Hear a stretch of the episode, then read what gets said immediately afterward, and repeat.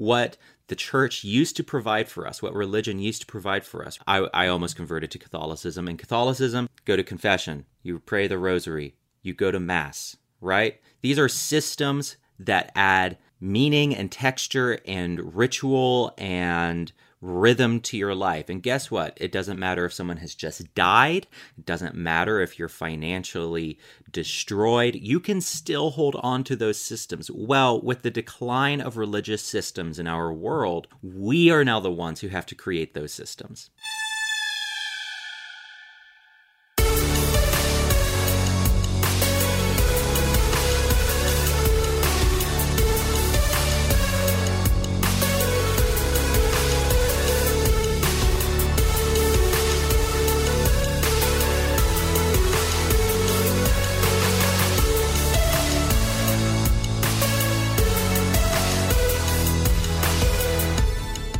This is Sacred Tension, the podcast about the spiritual discipline of asking questions. My name is Stephen Bradford Long. And I'm Caleb Rowe with the Air of Grievances podcast. Very good. Got a little mashup. Yes. So this podcast is airing twice. This is airing on the Air of Grievances podcast with Caleb Rowe and here on Sacred Tension, of course. So, Caleb, tell us briefly about your podcast and kind of what you're doing. Yeah, so it's it's primarily interview based every once in a while I'll do solo episodes that are usually pulled like I, I preach sometimes at Revolution Church, Jay Bakker's church here in Minneapolis, Minnesota, and sometimes it's It'll be church. pulled from yes, I, I I love Jay Bakker. So yeah, just I guess just briefly, I it's to me it's kind of ironic preaching sermons when I'm not. I don't think it matters if there's a God or not, honestly. And it's Christianity is a mythology, I think, to me, much yeah. like any other mythology. But but but yeah, it's I'm in a weird place, I guess, spiritually, and my podcast is just about that, and it's primarily interview based. But yeah, thank you for setting me up for that. Fantastic. So today we're talking about Tarot. This is the second Tarot reading episode on my show. The previous one I did with the member of my team, Justin Caleb Bryant, who's done the artwork for the show and does a lot of like the booking for me. So Tarot is one of my passions. Tarot is one of my great loves. And the reason is because it, it's so powerful as a personal mythology. Tarot is this really, really incredible tool for self discovery, and it's this incredible tool for meditation. Now, what Tarot is not, it does not predict the future. At least I don't believe it does. It mm-hmm. is not a form of divination in that it's a form of fortune telling. It is a form of divination in that it can bring you incredible insights about yourself, about the present moment, about your life. Tarot mm-hmm. is this incredible tool. It's been around for centuries. It's been part of Western uh, magical practices and Western esotericism for centuries. We don't really know where it comes from, but it's been around forever. And it first started out as a card game, and then oh. ev- and then sl- and actually the tarot is the foundation for the modern deck playing cards. It, it's it's the foundation really? for the modern playing cards. And then over time, people started to find these deeper meanings in the cards. Interesting. Right. There are these two modalities to reading tarot. One is it is truly spiritual or it is truly magical. I personally, being a materialist, you know, I personally being kind of this hopeful, open materialist that I am, I'm not closed to the idea that there are spirits, but I do not adhere to that idea. The yeah. other model is psychological, that this is all a powerful Rorschach test, where you are looking at the pictures in the tarot and you are projecting yeah, you you are projecting your own life and your own narratives onto the cards and that act of creating a story about yourself can be incredibly therapeutic and powerful, right? Mm-hmm. So yeah, yeah, you know, and and this kind of speaks to human nature and that we are ultimately mysteries to ourselves. We are completely mysterious creatures to ourselves. We don't understand ourselves. We are these cauldrons of kind of chaos and confusion, even to ourselves. And so anything, even if it is a myth, anything mm-hmm. that can come in and impose a sense of order and understanding onto ourselves is deeply valuable. some more than others, I Uh-huh. think, and I think Tarot is one of those really, really powerful tools. All right. I love it. That was great. So, Were you a theater kid also? uh, n- yeah, I That was a great monologue. Well, I was a theater kid, and I am the son of two preachers. So, Yeah. I mean, I swear, I can I can get up on a on a podium and just preach in my sleep. that was so eloquent, man. That was great. That. well, thank you. All right, so you have your deck. I sent you a deck. I do. You bought me a deck. Yep. You sent it to me. You you uh, ordered it online for me. Thank you so much. And you know what? I haven't opened it yet. Oh, very good. I was gonna open it and and kind of shuffle through it a little bit and kind of get familiar with the cards. But then I thought, you know what? I'm gonna save this for the podcast. So I haven't. I am now opening this box for the first time. Awesome. Gonna take the plastic off here. I should maybe I should have done that already.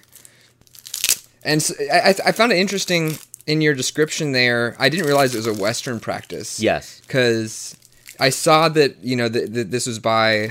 It looks like a, a person with like an English name, Arthur Edwards Waite. Is it Waite? Yeah, so let me tell you some about the history of this particular deck. So this is the Rider Yeah. Waite deck. The Rider Waite deck is kind of the standard deck that we all instantly recognize. And so kind of the major arcana from this deck, the Hermit card, the Death card, the Magician, the High Priestess, all of these cards are instantly recognizable in our culture. Like if there's a movie with tarot cards in it, this is the deck Yeah. that that will be in it. Also, it's the symbology, it's the system that is most readily used. If you have a deck, if you have another deck that came after the Rider Waite deck in the early 1900s, chances are it will be based on the system of the Rider Waite deck. Interesting. Okay. Yeah, and, and so it's it's kind of become this this universal foundational deck. Of course, there are other systems out there. There are other systems of tarot and of and reading tarot and the symbolism, but we are not going to get into all of that. So it was the the Rider Waite deck was illustrated by Pamela Colman Smith under the direction of Edward Waite, the occultist, and then the Rider, the name Rider in the name is actually the, the name of the publisher who originally published it. Oh, I Um, see. Yeah. So, without out of the way, go ahead and open up the deck. All right, I've got them right here. Very good. Do I, do I shuffle them? You got. This is my first ever tarot, tarot reading. Okay. Yeah. So go ahead and shuffle them really, really well. So this is great for all the listeners. Yes, he's he's uh, shuffling the deck, and there are seventy-eight cards in the deck. Now the deck Okay. is divided into two types of cards. There are the major arcana and the minor arcana. Arcana is plural for arcanum, which means mystery or secret. The uh, major arcana are like the big life archetypes. They are the Okay, the okay. big major symbols. Um, whereas the minor arcana are what the uh, regular playing cards are based on. So Oh, okay. yeah, so you know, yeah, aces through tens, and then above that you have the court cards, kings, queens, so on and so forth. They also have a multiplicity of meanings, and we're going to get into these meanings as we start to read the cards. And we'll and so what we're going to do is we're going to demonstrate how these cards work. We're going to demonstrate their power and the way that you can so easily project your own story onto Yeah. them and how that's a really therapeutic or helpful process. Yeah, I love that description. I think we, we briefly discussed it on that Air of Grievances episode that I that we kind of first started talking to each other, and um, I think you, yeah you described it as a Rorschach or an ink blot test. Yes, And exactly. I really like that description because at first I was like, well, I don't believe in magic. Yeah. So what's the what's the draw here? But then when you described it as like an internal kind of you know a, a therapeutic sort of projection and kind of a a, a, a mirror held up to yourself through a certain prism, I guess that really kind of validated it. For me, Absolutely. And uh, by the way, that's kind of my view of a lot of the occult. I'm a huge fan of the occult. I mean, not all of it. There's some crazy bullshit out there. And, and by and by some, I mean, you know, metric fuck tons of crazy bullshit. But but a lot of I think the best occult practices and principles are like that, where it's really about internal transformation. And we are creatures who hmm. need ritual and story. These are incredibly powerful things. They are incredibly powerful for us. And so the act of going through a ritual or you know another thing that i'm fascinated by is called chaos magic which is about entering a belief system and then using those tools within the belief system to kind of crystallize personal transformation and, and change in the world. It's very very cool. And, and so i'm a fan of the occult because i think that these images and symbols and practices are so psychologically powerful. And honestly that's why it feels like mm. magic right you know the Mm, yeah. you know that's there are a lot of things that are still around because they are so psychologically powerful or physically powerful that they feel like magic and so you know i'm also a yoga teacher and when you are deep in a yoga practice it makes sense why people for thousands of years or for centuries have thought that this is a mystical magical practice Mm-hmm. because it, Yeah. it's just so powerful anyway Right. all right, so so you have shuffled the deck Yes. Okay. Quite thoroughly. quite thoroughly, very good. Okay, now in front of you, do you have a space in front of you where you can kind of just lay them out and, and kind of spread them out gently, Yes. kind of in in one long row, so you can see Yeah, the back of each card. Very good, Got them all spread out. Awesome. And if you haven't picked up, listener, we're doing this over. We're we're in different states. We're doing this over the internet, so this is a little non-conventional. Yes, it's a bit After we non-conventional. talked through this process. normally normally when i do a reading i'm doing it in person and you know by the way the person who taught me to do tarot is actually my partner and Oh, great. yeah he was the one who introduced it to me and it was really funny Does how is his perspective on it like similar to yours as far as yeah yeah he the magical? yeah he's the one who kind of taught me that perspective and it, That's awesome. it's really funny because you know at that time i was still kind of a conservative christian and he broke it to me that he reads tarot and he was like i'm not a satanist i promise Um, and now you're a Satanist. So. and now yeah Or a and now, member of the Satanic and now i'm a satan i'm a member of the satanic temple okay so go ahead and start to start to kind of run your hand over over each card and and try to feel which one is right for you in the moment you might feel a slight tingling in your fingertips you might feel just this intuition that it's right okay, I've got one. got one okay turn it over and lay it down in front of you Should I show it to you? Yes. Okay, we have the Six of Wands. Go ahead and describe what you see there. I I'm not sure. I'm not sure if they're holding spears or. I it looks maybe like a some sort of a celebration. My my first instinct was that it was a um, some sort of a battle setting, maybe a war, because they're riding horses, and it looks like they're holding spears. But then upon further examination, I don't think they are spears because it looks like there's wreaths on them, and and the the people in the in the image are wearing wreaths on their heads, so maybe it's some sort of celebratory thing. But yeah, initially I thought it was an aggressive image, but now I'm thinking maybe it's more Okay. some sort of a yeah, some sort of a celebration or, or pageantry or some of some sort. Awesome. And he's riding a horse and mm-hmm. Yes. he is surrounded by like a cheering crowd. Now, the wand, so there are four different suits. There is wands, coins or pentacles depending on the deck. In this deck it's pentacles. Wands, pentacles, cups, and swords. Now, each of these kind of correlates to different aspects of your being. So, coins has to do with physical resources, money, finances, and so on. And so, when a when a pentacle or coin card comes up, that is an invitation to to consider that part of your life. The, also, the coins are connected to the merchant class of medieval Europe. Now, the cups they are connected with the priestly class in medieval Europe. And so, because of that, in the cups, you will probably see the most overtly Christian imagery, Catholic imagery. And it has to do with your seat of emotion, it has to do with your emotional well being. Okay, now the wands, what does the wand inevitably look like? It's very phallic, right? It's very phallic. Yeah, yeah, yeah. Yeah, and and Yeah. it It, it has like a tip on it. yeah, it has a tip on it. It's got a shaft in it. yeah, exactly. And it's so pretty straight up. So it's very phallic, but also it's it's kind of budding leaves, Mm-hmm. and so it's this stick, and it's growing, and it's phallic, and it's con- and the wands are connected to the peasant class of uh, medieval Europe. And the Oh. wands, therefore, kind of have to do with your sense of vitality, well being, and energy.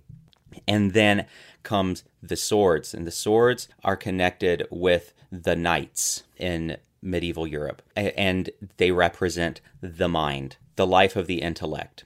So whenever you draw a swords card, it's an invitation to explore your intellectual life. Okay, so I'm sorry. Could you distinguish between the sword and the cup? It sounds like they're kind of similar as far as introspective. yeah, so the, yeah, they're both introspective for sure. The cups are emotions, emotion based, and the swords are the intellect. I see. life- oh, okay. the so life of the mind. emotion. Yeah. Got it. So we so we have the six of wands, and this has to do with being honored, with being celebrated, with victory, being celebrated by others for your triumphs and victories, and there's this sense of vitality that comes from that. Now, as you look at this card, is there anything in your life or is there anything that immediately springs to mind that you relate to or don't relate to in this card? Uh, from your description, or just from like the the visual? Both. Uh, from your from your description of you know about being celebrated for victory and stuff, I feel like I kind of almost cringe a little bit because I def- I have a hard time accepting positive feedback, honestly. Okay. And I, f- I feel like uh, I mean I, obviously we're both independent podcasters, and it's like, well, what victories do I have to sell? Like I'm not I'm doing this for free, and it There takes are- up like hours and hours. Victories are very few and far between when you're an independent artist. Yes, amen. I mean, I think it's something that I, that I want, that I aspire towards. You know, to be successful in the field I've chosen, but I, I definitely do have self-destructive tendencies, and it's like it seems it seems out of it seems out of grasp. Honestly, is, is I guess what Okay. it boils down to. so the sort of victory and praise that this card represents feels out of touch for you. Yeah, it's something that I want, but it, uh, it's something maybe that I, I tell myself I can't get to. Right. Honestly. And so you you mentioned self-destructive behaviors. What do you mean by that? honestly like uh in back in high school which is now 11 12 years ago i used to you know uh, self-harm and stuff like that. But now you know i don't do anything like that anymore. I'm i'll just get real. I don't i don't mind getting real. I, i'm on really good medication and stuff like that. And um my mental health is definitely is definitely coming around to a better more healthy spot. But I just like say things i know i shouldn't say and kind of self-sabotage and, and push people. And uh, have authority issues and just kind of you know and that that hurts me professionally i'm sure i'm just yeah i'm uh, i'm a i'm a stout brew i guess and i lean into that i could filter myself a lot more than i do Okay. Well, you know, you're you're talking to someone who relates to all of that. Um, I was a self-injurer for years, and I too am on a pretty good cocktail of meds to keep me sane and to keep me from dancing naked on the roof singing, you know, the sound of music. Okay. So what it seems like is that this card is revealing a block for you. That this is something that you mm, mm-hmm. want, and that this is something that you want to maybe even be able to accept for yourself. You know, that's kind of what it sounds like is that you want to be able to accept what this card has for you, but you feel like you're getting in the way or or certain parts of yourself are getting in the way. Does that sound accurate? Oh absolutely man yeah totally Okay. All right. Well, so let's see what the deck has to say about this. Uh, start to run your fingers over the cards once more, finding the card that feels right. all right got it All right. pulling it Turn it over and look at it. Oh, very good. We have another six. No, wait. What was the last one? Oh. yeah. This, so we It was did, a six. So we did six of wands. Now we have six Wands. six of swords. This is one of my Swords. favorite cards. Okay, now lay it Oh, wow. lay it right next to the first card you drew. Okay. So what describe to the listeners what you're seeing here. Okay. Um, we have a man on what looks like a gondola. He's standing up on a, a long, thin boat, and he has another uh, quite phallic-looking uh, stick that he's kind of pushing himself through the water with. And there is in front of him what looks like maybe a woman and a child in the boat who he's transporting. And then there are two, three, like uh, six sword. Yeah, so that makes sense. Six swords stuck into the boat in front of them, in front of the the the two figures who I assume are a woman and child. They're they have cloaks on, so I can't quite tell exactly. Yeah, and they look they look kind of beleaguered. They look kind of Yes, tired, They're hunched over. hunched over, beleaguered, and they are being carried over the water in this boat. Mm-hmm. Yeah. Yeah.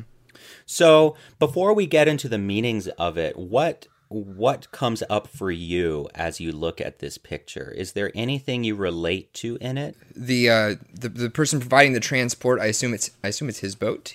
He may have it out on a lease. I don't know, uh, but it, it looks like he he's providing safe passage maybe to someone in need. He looks somewhat heroic. He's he's not he's standing up while they're sitting, but it's not in a dominating way. It looks like he's kind of shouldering a burden for them. They look tired and worn out and it seems like he is yeah he seems like a, a noble figure i suppose the fact that the swords are stuck into the boat initially makes me think well wouldn't they be sprouting leaks because they're literally just vertically plunged into the front of this boat Yes. but they could they could also be clogging leaks that are conveniently sized like the end of a sword Right. so there's there's that possibility too. So the swords represent the mind, and here we have a mother and child, two very vulnerable figures going through this passage, going on this journey. So this mm-hmm. really mm-hmm. represents a shift in worldview, an intellectual journey, and being carried through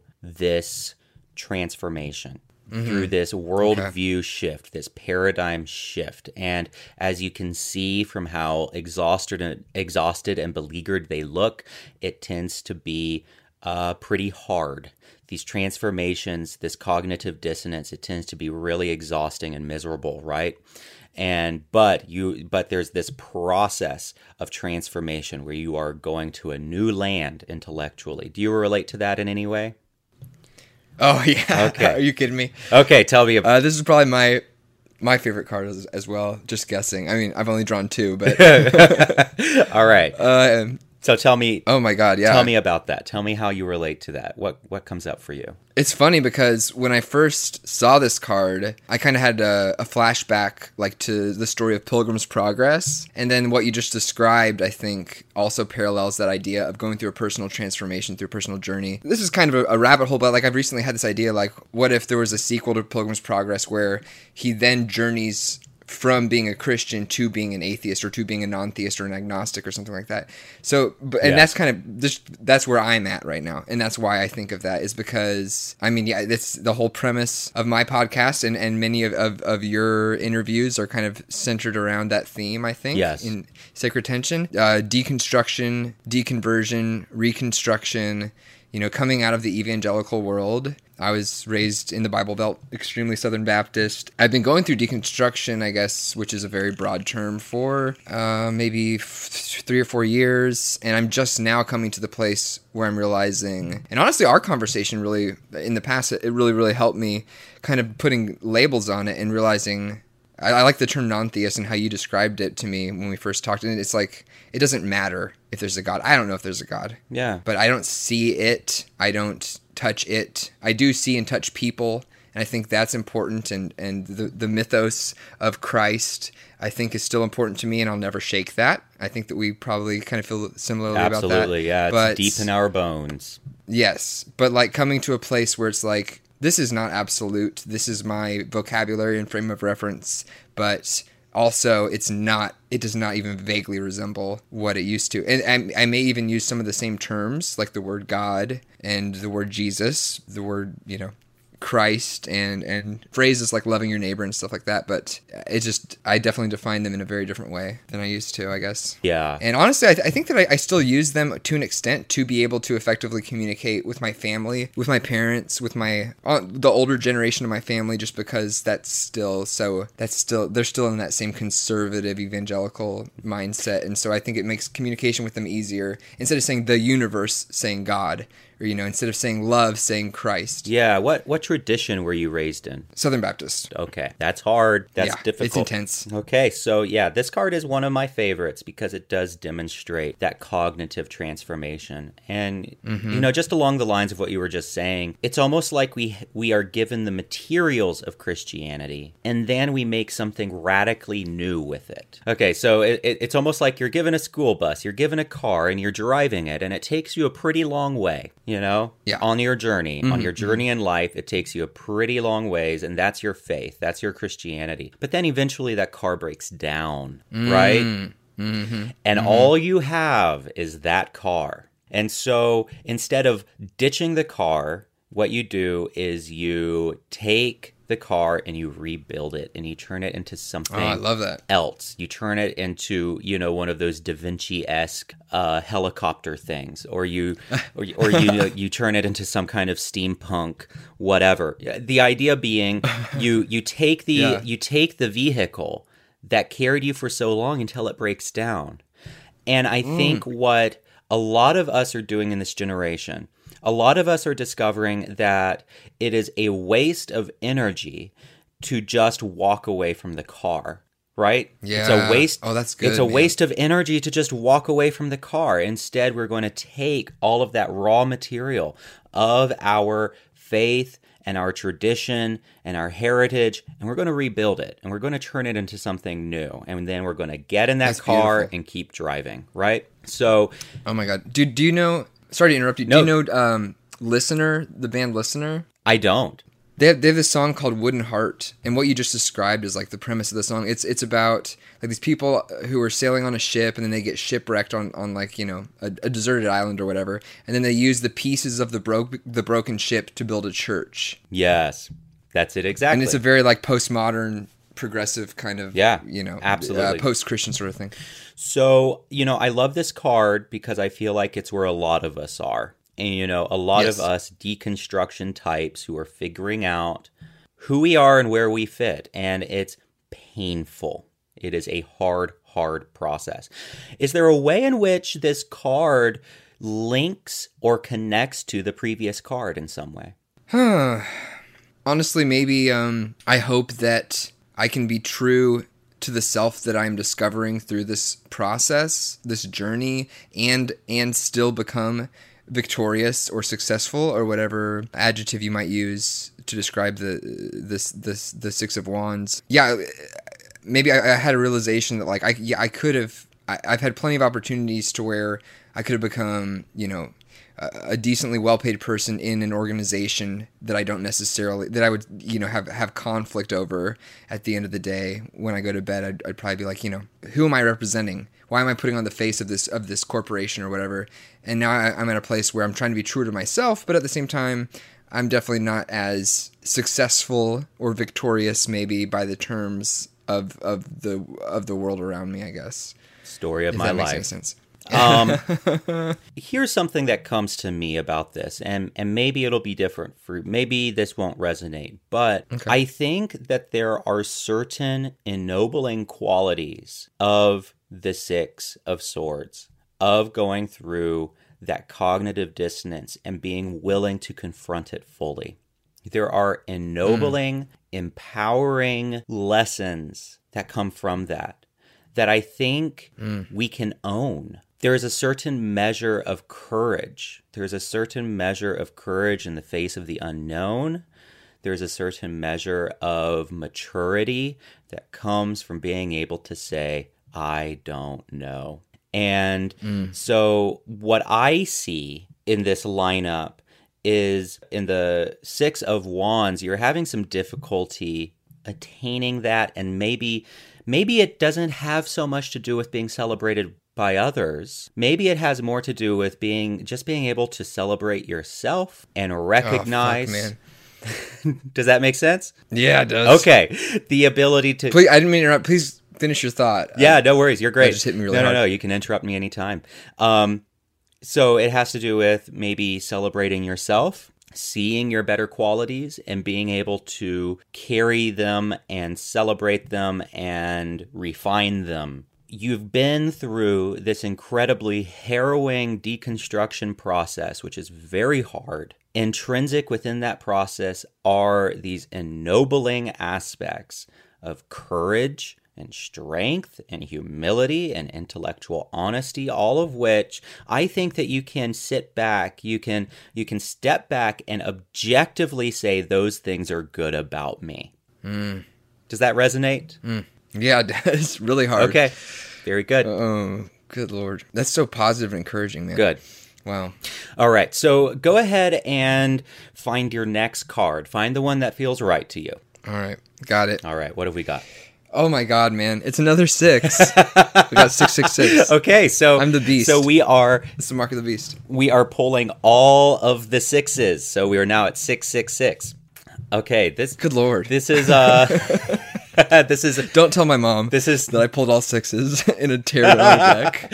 so this is the 6 of pentacles. And again, remember pentacles have to do with finances and money. Mm-hmm. So, Oh, describe what you're seeing in this image. Okay, let's see. This is kind of upsetting to me. We have a rich man holding in his left hand a scale. In his right hand, he is feeding. He's feeding some hungry peasants. It looks like, but he doesn't look too happy about it. And there, he's not. He seems demeaning. He's standing over them. He's giving them some scraps, some crumbs out of his hand. Behind him is like a castle and a bunch of trees and uh, it looks like yeah it looks like he maybe journeyed out from it. He's very well dressed. He looks like he's wearing some expensive garments. Maybe he journeyed out from his castle and now he's just like dropping breadcrumbs into the hands of these beggars. And he's holding a scale. The scale is upsetting because there's like a, an air of judgment i think about the idea the idea of a scale. Like in my mind anyway it's a it's a sign of like moral judgment i guess which i don't think there's really much of a place for. Okay. Yeah, that was that was a long description. Okay, so you're you're not getting a good vibe from this card then.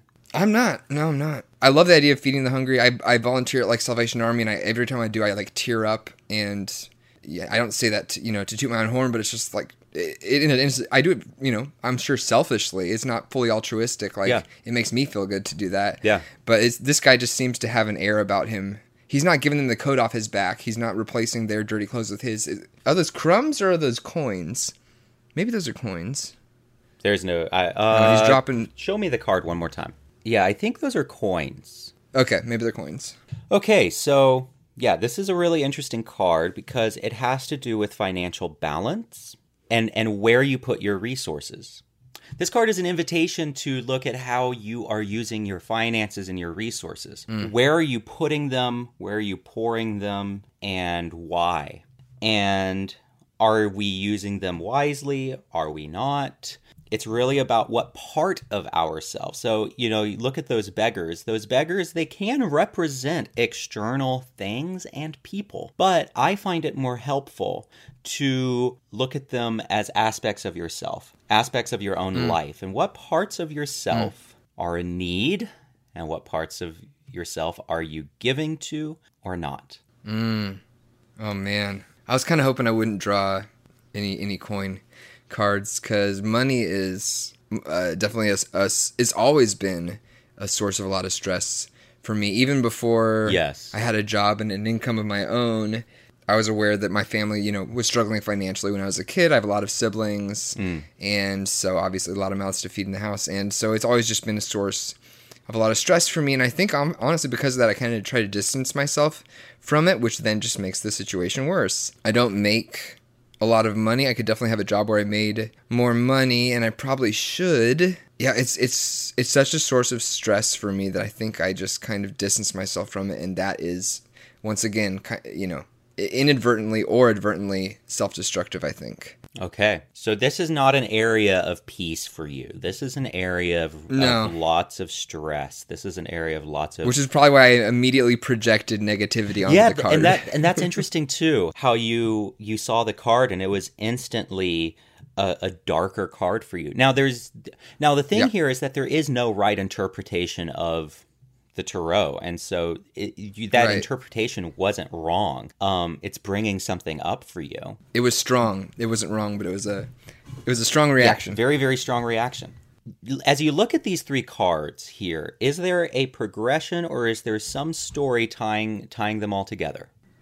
Hmm. I mean, in everything that I've said, they are all definitely, and, and in your readings of them. So yeah, they're all definitely very personal. I can find a thread running, uh, you know, between all of them. Of these three sixes, with the first one, um, with the wands, I see maybe where I want to end up. I definitely want to be appreciated, not necessarily. I, I definitely, I think maybe you were you were kind of touching on this a little bit, but I respect and admire people who choose personal integrity over over fame or over worldly recognition. Um, so I liked how you spun that in a very positive and, and uplifting way for me personally in saying that maybe the, the respect of others is could be less of a priority than my own personal satisfaction with what I'm doing and my own personal victories. And so I, I, I like that spin a lot, and I think that you're totally right, and I and maybe we're just similar people, and that yeah, I think it is more important to me to have personal integrity over fame or or worldly recognition, and then the second one, I the swords, the six of swords, is, is definitely speaks to me personally the most, just with because I'm in a huge personal worldview shift and transition. Yes, and like you said, it is hard and it is painful. It alienates me from friends. It has honestly ruined some friendships. Even my, my very best friend from high school now is a strong Calvinist and likes likes to um, try to convert me, which is just kind of shat on our relationship. And then the coins, or what, what was the word that you use? It's not coins in this deck. A pentacles. Is it coins? Pentacles. Pentacles. Yeah. Thank you. Yeah, I mean that one has always been money. It just I, it could probably been any number. It could probably been any card that was a pentacle card, and I would be stressed out by it because right, right yeah, I just suck at finances and I, I, wish it weren't a real thing, but it is. And I have to grow up and face it head on and handle my shit, I guess. That's like, to me, I think I react t- towards that one so negatively just because I know that that's like a huge issue that I have, honestly. Sure, sure. There, there's something very 12 step like about the Tarot in that it brings out brutal honesty. Depending on the degree to which you engage it, it really does kind of require to to go to these really really vulnerable places. Mm-hmm. So, let's pull one more card. Yeah, we're actually going to do three more. Okay, good. Well, then I'm, I'm going to hit one that's not a six inevitably, so that's yes. good. All right, we got it. Oh, good. It's not a six. We've got, it says the star. Very good. Okay, so tell me what you see here. So this is a, I think, 17? Yeah, so that's one of the major arcana. Oh, a major. Okay. So we have a figure that initially looked kind of androgynous to me, but now I'm, there's definitely some voluptuous breasts yes. On this body. I'm assuming this is a female form. We don't have any sort of phallic imagery here. This is a very soft, effeminate card. I like it. It seems very nourishing. The figure is holding a pitcher of water in each hand. She, I'm going to say, I'm going to use the pronoun she, I assume. This is a, a female. Uh, she is pouring water back into a pond or some sort of body of water. I wonder if she got the water from that from that lake or, or that pond. And then the other hand, it looks like she is watering the the vegetation around her and pouring the water out into the the grass and flowers. Um, and then we have some uh, some eight point stars behind her in the sky. This is a very to me it's a very calming and peaceful image. Okay, very good. So the star very maternal. The star has to do with what are your goals? What is the star that you are journeying towards? But also what is what are the stars that are guiding your life? What by what are the stars by which you navigate?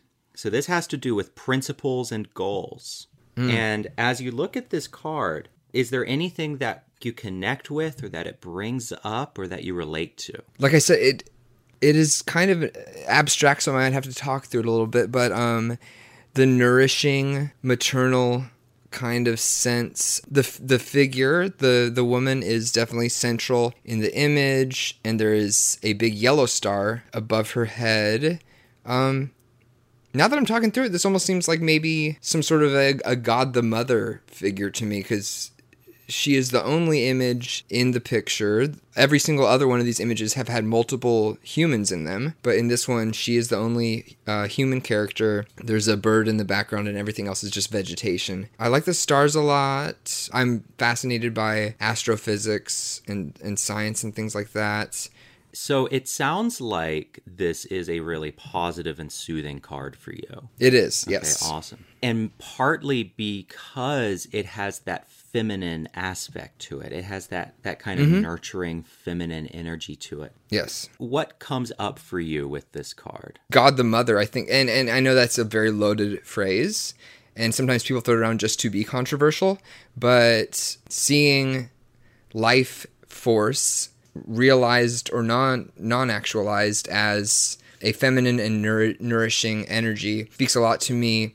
I'm I'm very close with my mother, and she's a very loving and nurturing person, and realizing stepping out of the idea that, that, that God is a misogynist, which maybe ties back to the Six of, of Swords, um, I think has been a, a really big, important part of my my personal spiritual worldview. Seeing the effeminate or the feminine, just because we, we're just so fucking brainwashed with patriarchy, I think Yes, we are. appreciating how important and strong and necessary and and vivacious feminine energy is i think has it has really uh, helped to shift my worldview to a place that for me is more healthy and Good. Very good. yeah this this card speaks a lot a lot to me honestly The other thing that comes up for me with this card is nurture and self care. And how this card is almost like a reaction or an answer to the previous three. Hmm. Does that make sense? Hmm. So mm-hmm. it, it's almost Yeah. like in the face of all of this hard shit,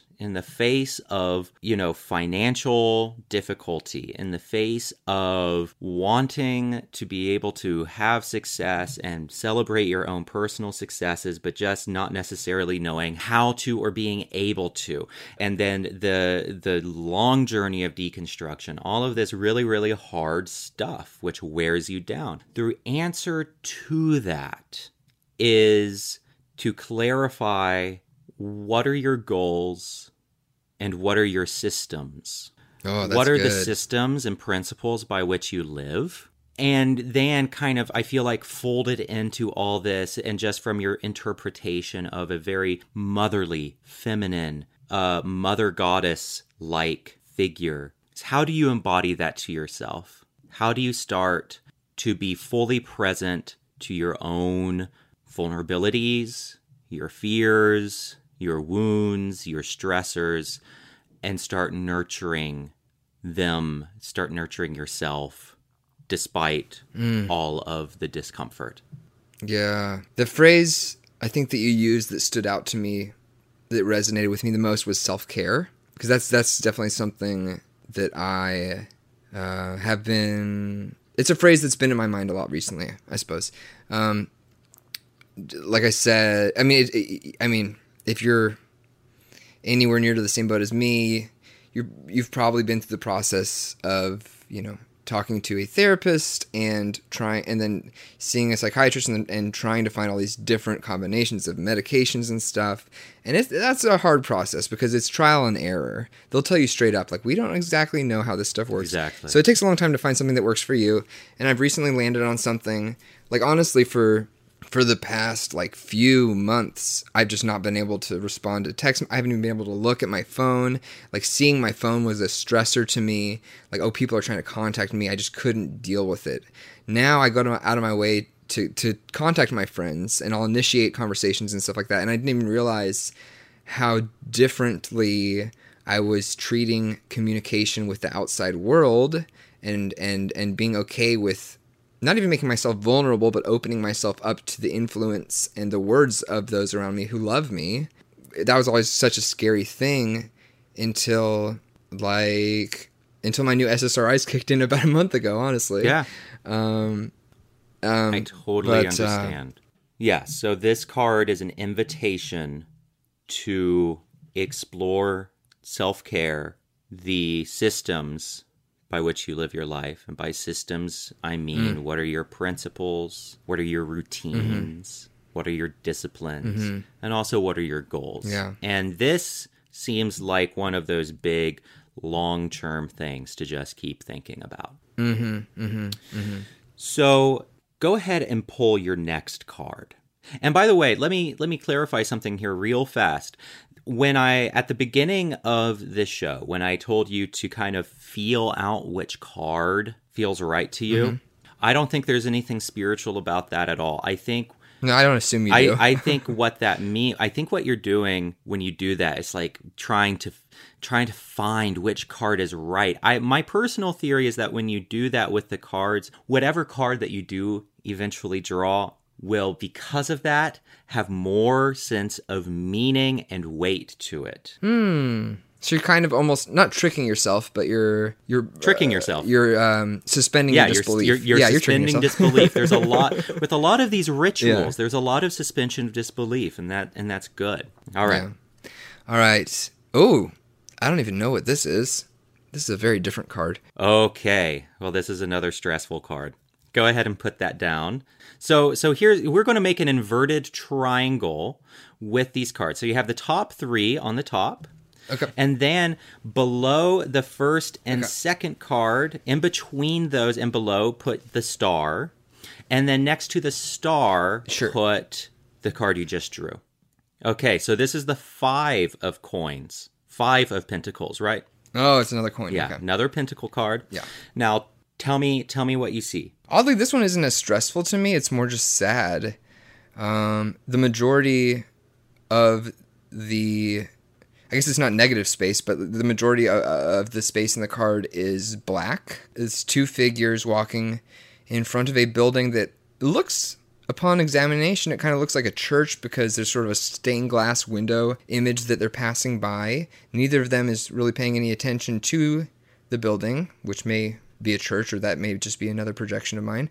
It looks like there's a woman. She looks actually very much like the woman from the Six of Swords. She has a similar orange tunic over herself and she's hunched over in a hunched posture. They're walking through the snow barefoot and then she's walking next to a, a crippled man. Hmm. But yeah, they're, they're kind of walking by this uh, kind of ornate building, and they're both very kind of decrepit and, and wearing rags and injured, I suppose. So this is a card of abject poverty. Now, this can have to do with the feeling of poverty of being shut outside of something, being excluded. oh wow, yeah, The- You know, Okay. they're outside this beautiful stained glass church. They Mm-hmm. are out in the snow where it's cold. They're physically wounded. You know, so this is this is a hard card. And is there a way in which you feel a connection to this card, or what's what's coming up here? oh yeah, absolutely. Um, I have a, a few different takes on it. Um, on a personal level, um, and I kind of sensed this once I realized maybe what the building they were passing represented, and then even even further illuminated by your description. But um, just the idea of being shut out of an ornate um, church, yeah, specific any sort of building, but specifically a church. I'll, I'll, I'll tell a really quick little anecdote. Um, for Christmas, I was visiting my family back home, and my my dad wanted to go to the church, you know, Christmas Eve service. And the last time I was there in town, I was working for the church as a sound man, and I was starting to figure out kind of where my true internal monologue was kind of leading me. But I just I had a panic attack just thinking about going. Like I freaked out, and then for the rest of, of the evening and the night, my heart was just racing. I just felt this weird. I don't know if you've ever experienced uh, anxiety or panic attacks, Oh but yes, it just I, I was just struggling to be pleasant with my family because it was the holiday and I was just struggling to put on a smile and just the whole time my mind was just in fast forward. I was just I it took so long to recover, you know, I didn't recover until maybe late later into the next day. Yeah. But anyhow, so yeah, I I just say that to say that just the literal reading of this in being passing by a church uh, and being shut out from it obviously it's kind of on the nose for me and the and the whole premise of our podcast I Right, suppose um, but but yeah I mean obviously I, I, that was my community. Those were my people. They, they, they said, you know, they did love me. They, they do love me so much. But if they heard a single episode of any of my podcasts, they would definitely put me on a lower tier, I suppose, or be like, "Oh, we got to pray for him. We got to we got to get him back." Um, and then uh, just very, quick, I know I'm taking a little time describing this, but then also very quickly, it reminds me of the story, the tale of Matthew 25. Um, there's an ornate church that obviously has a lot of money. They can afford a stained glass window, just like you know Jesus said, "Put a stained glass window in your church." That's obviously very spiritually essential. But um, I'm being obviously very sarcastic. But just the idea that there's the hungry and the poor and the cold walking past this big building, and there's no one coming out to tend to them. Yes. You know, I was hungry and you didn't feed me. You know, I was walking barefoot by your church and you didn't even pop out to say, hey, you want to come in. Yes. You know, it reminds me of Matthew 25, which to me is, is probably one of my favorite passages of scripture right now. Yeah just the idea that like we didn't know you we didn't see you. It's just so inclusive and and and and so inclusivist i suppose from a, a, religious perspective. All right so let's draw the final card for this reading. All right we avoided the last six. We got a seven here. Okay oh this is a great card. So tell me what you're seeing here. Wow. This is the seven of cups. There's a lot going on. So we've got seven cups. There's a lot going on in this card. We have a serpent coming out of one cup. We have, uh, is this a mushroom coming out of the center cup? We have a head that kind of reminds me, honestly, of the statue of David. We have a kind of some sort of tower or castle. Yeah. Like on an island, maybe. We have some jewels and, and riches, it looks like, in one cup. Okay. And then there's a cup it looks like it has the image of a skull on it with a wreath coming out that looks exactly like the wreath from the the wands, the six of wands, and then we have a dragon in the final cup. Okay, and then in front of all of these cups is what? Mm-hmm. It's a silhouette of what looks like a man. I don't know if he's about to choose a cup or if he's just kind of beholding them. Um, he's interacting with them in some way. I'm not sure exactly what he's doing. Okay, so this this cup has to do with the bewilderment of choices. Mm, yeah. Okay. okay. So he's choosing. Yeah, yeah, So and and it also has to do with delirium.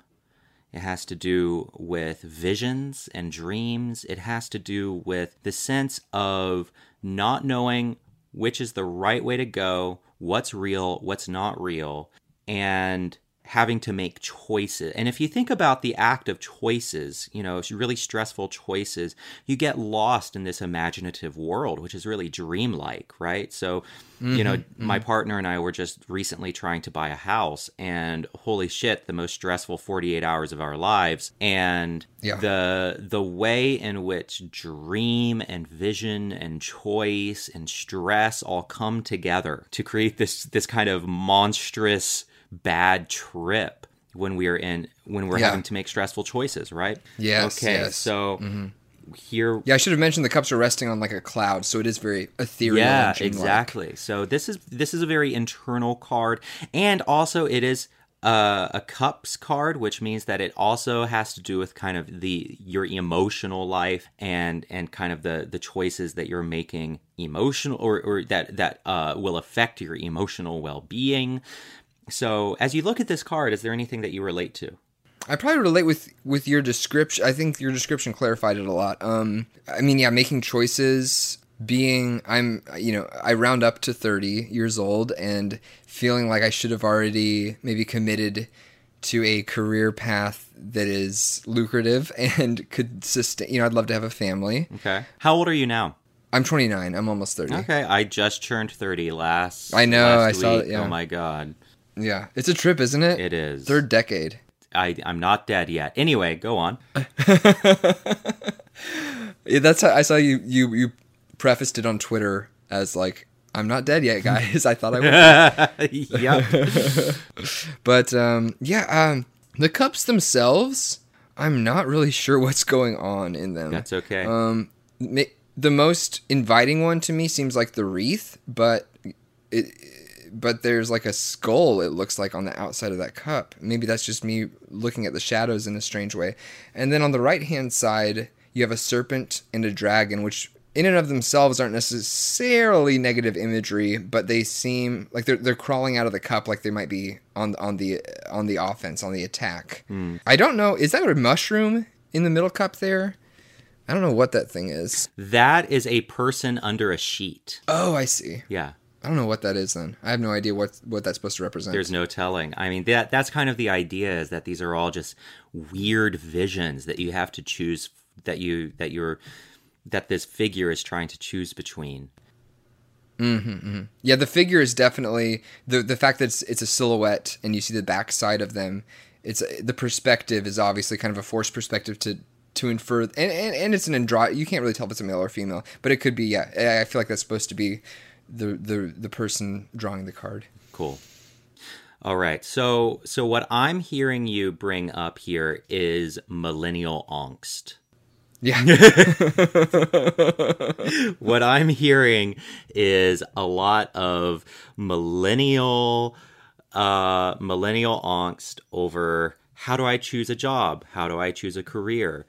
How do I how do I have a how do I get a family? I want a family, but can I have a family?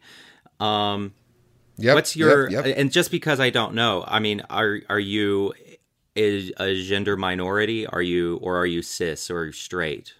I'm bi. Oh, you're bi. Okay. So Yeah, and okay, so with that, then that also probably connects to this card. It's hard to find. It's hard to get a partner. It's hard to get a, a, a stable family in a world that doesn't feel like it's supporting you. And Yeah. And that's really really difficult. yeah. Um, and it turns off. You know, if I ever when I date straight people, it's often a turn off. Yeah. you know like oh like they, they're like well then that means there's twice as many threats to our relationship it's like, no, I, I, you like who you like like it's not uh, you know just doesn't mean you like every single male and female No. that comes across your you know it, you have to go and explain this whole thing Yeah, exactly. No, being bi is is pretty hard, even in the LGBT world, because I think you know, for people like me who are just kind of garden variety gays, I think a lot of gay people have a hard time understanding bi. Dude, I I actually just did an interview with a guy I work with, and that's one of the questions. He's you know he's he's an out gay. He's very interesting um, because he's a he's still very very conservative, and he thinks that it's wrong to be gay, but he is he's married to a man, and that is his life. Um, so a lot of our conversation was around that, like, why do you think God has a problem with this? Whatever, whatever. Yeah, But, that's um, complicated. One of the questions I asked him, I, I told him like, whenever I've been with with guys who are gay, there's always this undertone of like, this guy thinks he's bi, but that's not a real thing. Like honestly, and it's kind of upset because I know exact. I I'm I've explored. I know what I like and what I don't like. Like it's I'm not. I don't. Th- I genuinely don't think I'm in a transitional period where I'm still No. figuring out what I like and dislike. But like there's there's this like kind of a, a everyone's winking to each other like oh he's bi. You know what I'm saying? Like there's there's definitely a demeaning kind of an air. I feel like in the community. Like I, th- I think that's what you're saying. Yeah, there is. And so, yeah, and I bring that up just because you brought up family. And with family, with finding a partner, in your case, male or female, that brings on kind of this delirium of stress, doesn't it? Yeah, yeah, it does. Yeah, and with my, you know, with my my family, with my parents, like when I came out to them, like, dude, it was they freaked the fuck out, man. Like, yes, Yeah, I can imagine. they were just projecting. I don't want to get into too much of a rabbit hole off topic here, but they were just projecting. You know, like um, this is gonna. I have four younger brothers, and they're like, "This is gonna ruin your relationship with all your brothers. This is gonna put a wedge in the family." And I was like, "The only wedge that will be created is the one that you shove into the picture here.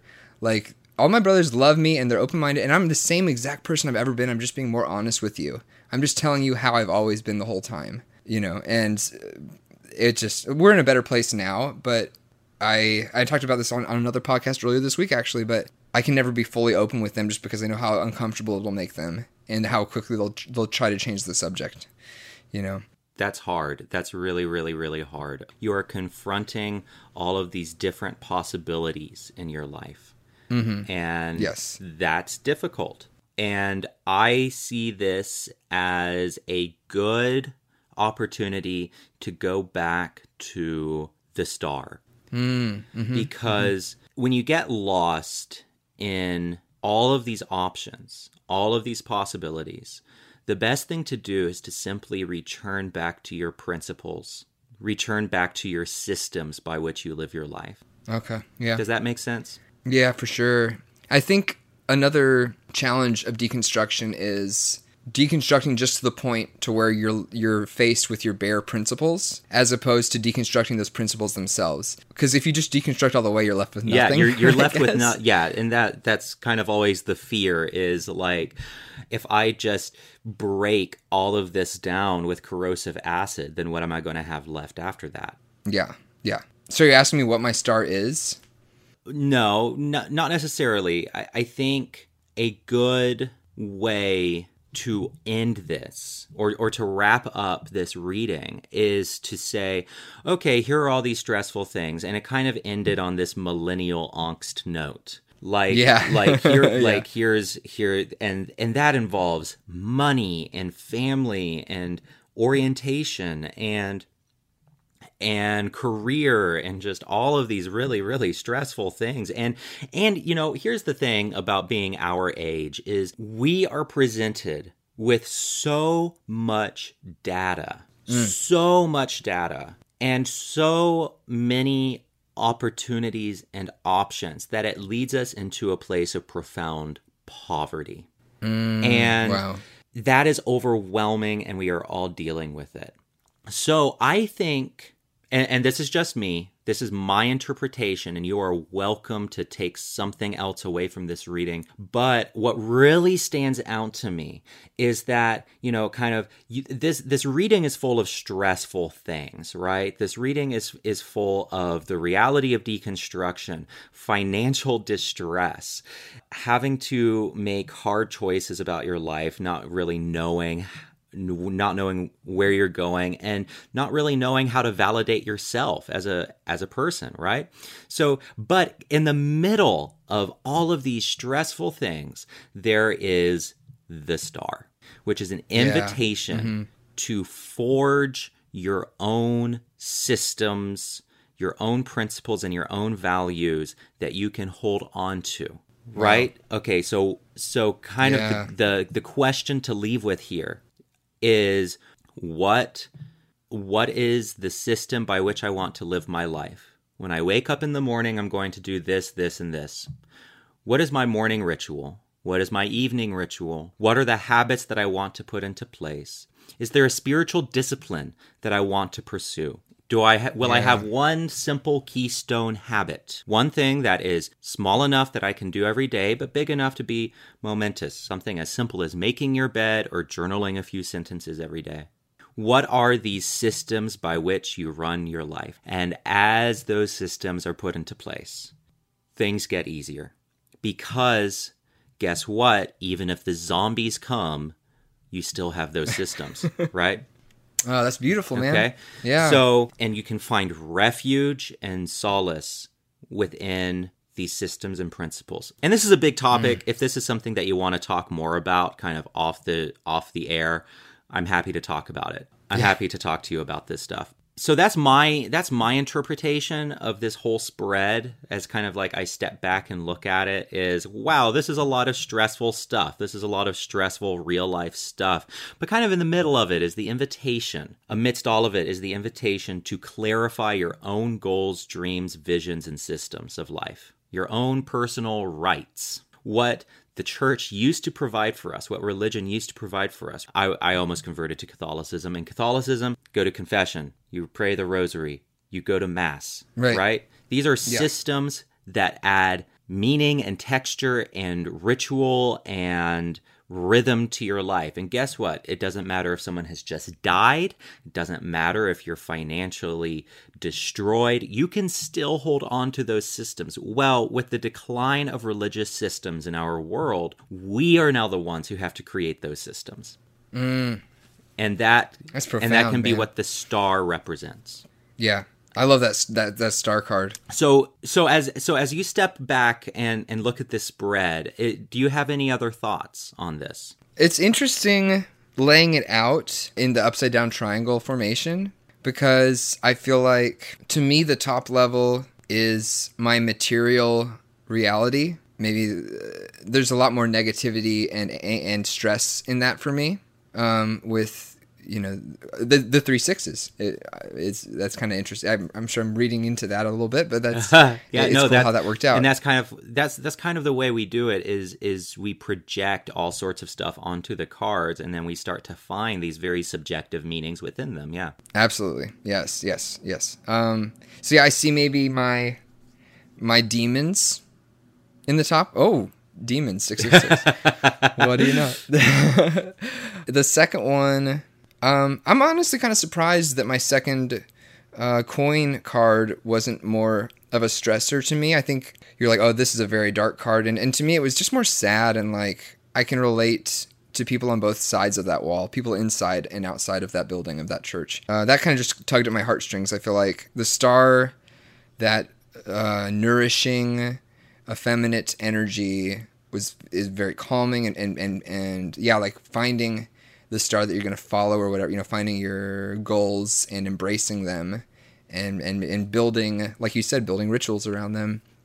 That's very kind of encouraging and more spiritual and i feel like that's kind of more that second tier um, is more like me maybe the heart of me i guess maybe might be a way to put it. Um, and then the last one with the decisions it's like okay well now what are you going to do? You've got all this shit from your past You've got who you are on the inside, and then it's like, well, now what choice are you going to make? So that's kind of, I guess, my read of the of the spread. All right. Well, that is your first tarot reading. Your tarot virginity Dude, is gone. it's popped. It is popped. So isn't that isn't that extraordinary? It's great, man. That was really that was like therapy session. Yeah, exactly. Now, other ways to read the tarot, you can do it through journaling, and that's mostly what I do. Is okay. I find them a really, really helpful catalyst for journaling. The meanings are pretty easy to learn. You know, as you can kind of tell from the images, the especially in the Rider Waite deck, they're really, really intuitive. And and once you're kind of able to match the meaning to your intuitive sense of what the card is, they become really, really easy to learn. I have basically all 78 cards down, and and it, it's very easy to learn the the stories within these cards. And once you do that, and the best way to do that is to just open them up and play with them. I mean, that's the best way to learn these cards is to just play with them, look up their meanings online and and start to figure it out. And journaling is a great way to do it. Mindfulness meditation with the cards where you you enter kind of a mindfulness state where you're not holding on to or resisting anything that comes into your sphere of awareness. You start just laying down cards and just see what comes up. And wow. you know, sometimes nothing will come up. And you know what? You've still just been a relaxing time looking at pretty pictures. In which case, yeah. it's still a win, right? Yeah, the artwork is great. And then of course, you can do do this in person reading someone else or or being read and it's kind of it kind of turns into this really awesome catalyst for really profound mm. discussion the the thing that was this most interesting to me about your uh, technique in, in reading, and like I said, this is my first, so you're my only reference, but um, is the fact that you're you're more reading my reactions than the cards. You were just telling me, oh, this means this. Yeah. This card means that. Lots re- of cold you're reading reading my reactions and then and then weaving a web yeah. out of yeah, out of everything I say. There's a word for that, and many fake psych. I mean, what psychic isn't fake, but it's it's what a it's a method that a lot of psychics use, a lot of televangelists, a lot of spiritual healers yeah. use. Oh, cold yeah. reading. Now, cold reading yes. is basically drawing inference from what people are saying, from their body language, and and basically the method of cold reading is that you throw something out. You you throw an image out there. You throw, you know, like I just went to see Teresa Caputo, the Long Island medium and she she did this. She was a master at this. She would throw an image or a color or a date out there and she would be like, "I'm getting I'm getting this number or I'm getting or she would say, "I'm feeling this pain in my wrist. Why am I feeling this pain in my wrist?" And then the audience will put it together for her. Yes. Right? Yeah. Okay, so the right. audience will put it together for her. They will start to throw her back information and then there's this really cool exchange that happens which yes. is very often cathartic for the audience. And that's yeah. that's what goes on uh, during a psychic reading. I feel like that's what you're doing, but you're not being deceptive Yeah, exactly. It. You're just being like here's the man behind the curtain. Here's the man behind I the push this curtain. button, the big Wizard of Oz face pops up on the screen. Yes. you're just telling me exactly. Exactly. You're, you're still operating under that uh, dynamic, but you're being open about it. Exactly. Here's a bit of a tangent, but I think this is important. During this conversation, we've talked a lot about the occult, we've talked a lot about religion, we've talked a lot about methods like cold reading and psychics. We just talked about psychics. I think that in recent years, the skeptical community and the new atheist community has done a huge disservice mm. where they throw the baby out with the bathwater. Yeah. Mm-hmm. And they say, because these spiritual beliefs are bullshit, we're going to throw away the concept of religion altogether. When Yes. religion does mm-hmm. not necessarily mean theism or, or supernaturalism, we're going to mm-hmm. throw away spiritual practices, even though spiritual does not necessarily mean supernatural Yeah. right? Religion and spiritualists have been doing these things for centuries because they work. Mm-hmm. And mm-hmm. I think that it is a great disservice to just throw them away because there are some pretty bad ideas there. Yeah. You know, I think like in another, you know, in, in, in somewhere in the multiverse, I'm a professional medium or a professional magician who does this, but says at the outset, this is all in our head. But to quote Dumbledore, just because it's in your head doesn't mean it isn't real. And Ew, you know yes. it's it we are still experiencing it we're still having this catharsis it's still creating this this kind of alchemical transformation inside of us it's still magic Yeah. not mm-hmm, just magic mm-hmm. but magic with a ck magic in the Aleister crowley western ritual magic understanding of these rites do actually transform us in a profound and mysterious way Absolutely, man. but yeah. Maybe not for the reasons we think. Now, I say all of this sounding very much like a materialist. I'm an open materialist. I'm a hopeful materialist. There's nothing I love, there's nothing I want more than for there to be a god and ghosts and demons and angels. There's nothing I want in an afterlife. You know, there's nothing I want more than those things. I would give an internal organ or several for that all to be true. So I'm a hopeful materialist and I mm-hmm. hope for the supernatural world. But until I have definitive proof of the supernatural, I can still engage with this stuff in this strictly psychological, materialistic way and still reap profound benefits. Yeah, that's great, man. I love that so much. I think that that yeah, I just I relate with that so much. And it's kind of that whole thing of like redefining terms. You're still using the language of religion, the ritual Yes. of religion, but you're acknowledging I don't think this is magic or you know, magic and then that's redefining another term there, I guess. It is magic, but it's not what we used to define magic as. All right. Well, I think that's a great note to end on. Yeah, absolutely, man. Thank you so much, dude. Yeah, this has That was been great. fun. Thank you so much. This has been great. Uh, so, for people who are listening to this on Sacred Tension, what can what will they find at Air of Grievances? They will find me being unfiltered and honest and and this is the millennialism again, but I, I have seven podcasts I do. It takes up a lot of my time. Jesus Christ. Uh, but yeah, I know. Yeah, it's I have a, a little network I started called Post Christian Podcasting, and um, I won't list off all, all the different podcasts, but you can find me on Instagram or Twitter and, and, and keep up with all my different releases. Awesome. And your Twitter handle is Yeah, my uh, Air of Grievances, which is my interview podcast uh, that I do by myself with you know with a, a different guest every week, is at Hog H O G so Air of Grievances underscore cast at Hogcast, um, and then you can find me at Post Christian Productions, which I spell Post X I A N Pods P O D S.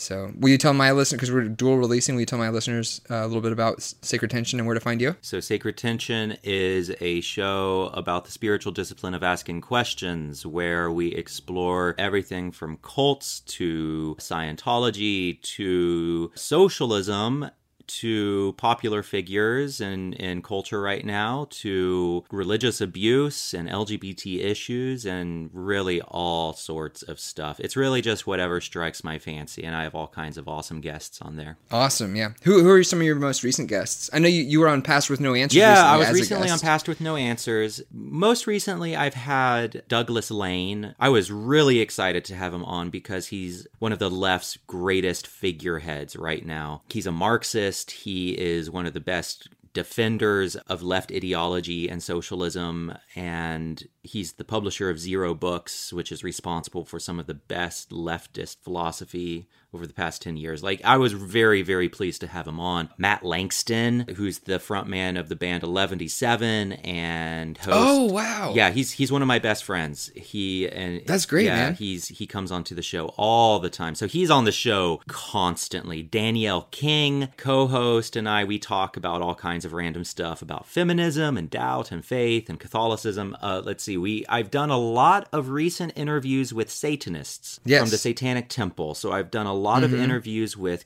uh, council members from Like spokespeople from the yeah, temple, with right? spo- with spokespeople from the temple, and they're a great group. Yeah, so we we do all kinds of stuff. That's awesome. Yep. I'll, I'll quickly say I um, for any sacred tension listeners, I recently did an interview or two parter with Barry Taylor. Okay. Uh, you know who who worked closely with Peter Rollins in California. He's now back in England, but uh, Okay. that was that might be a good one to start with. Or if if you're more interested in LGBTQ issues, I did an interview um, like I briefly mentioned uh, earlier with with my friend Corey Perry Kimball. So that's it's interesting to hear from a somewhat self-loathing conservative evangelical out gay man.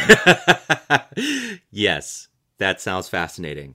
Well, for Sacred Tension listeners, the artwork is by Justin Caleb Bryant. The music is by the Jelly Rocks from the album Bang and Whimper, which you can find on iTunes and Spotify. And we will see you next week. Thanks, guys.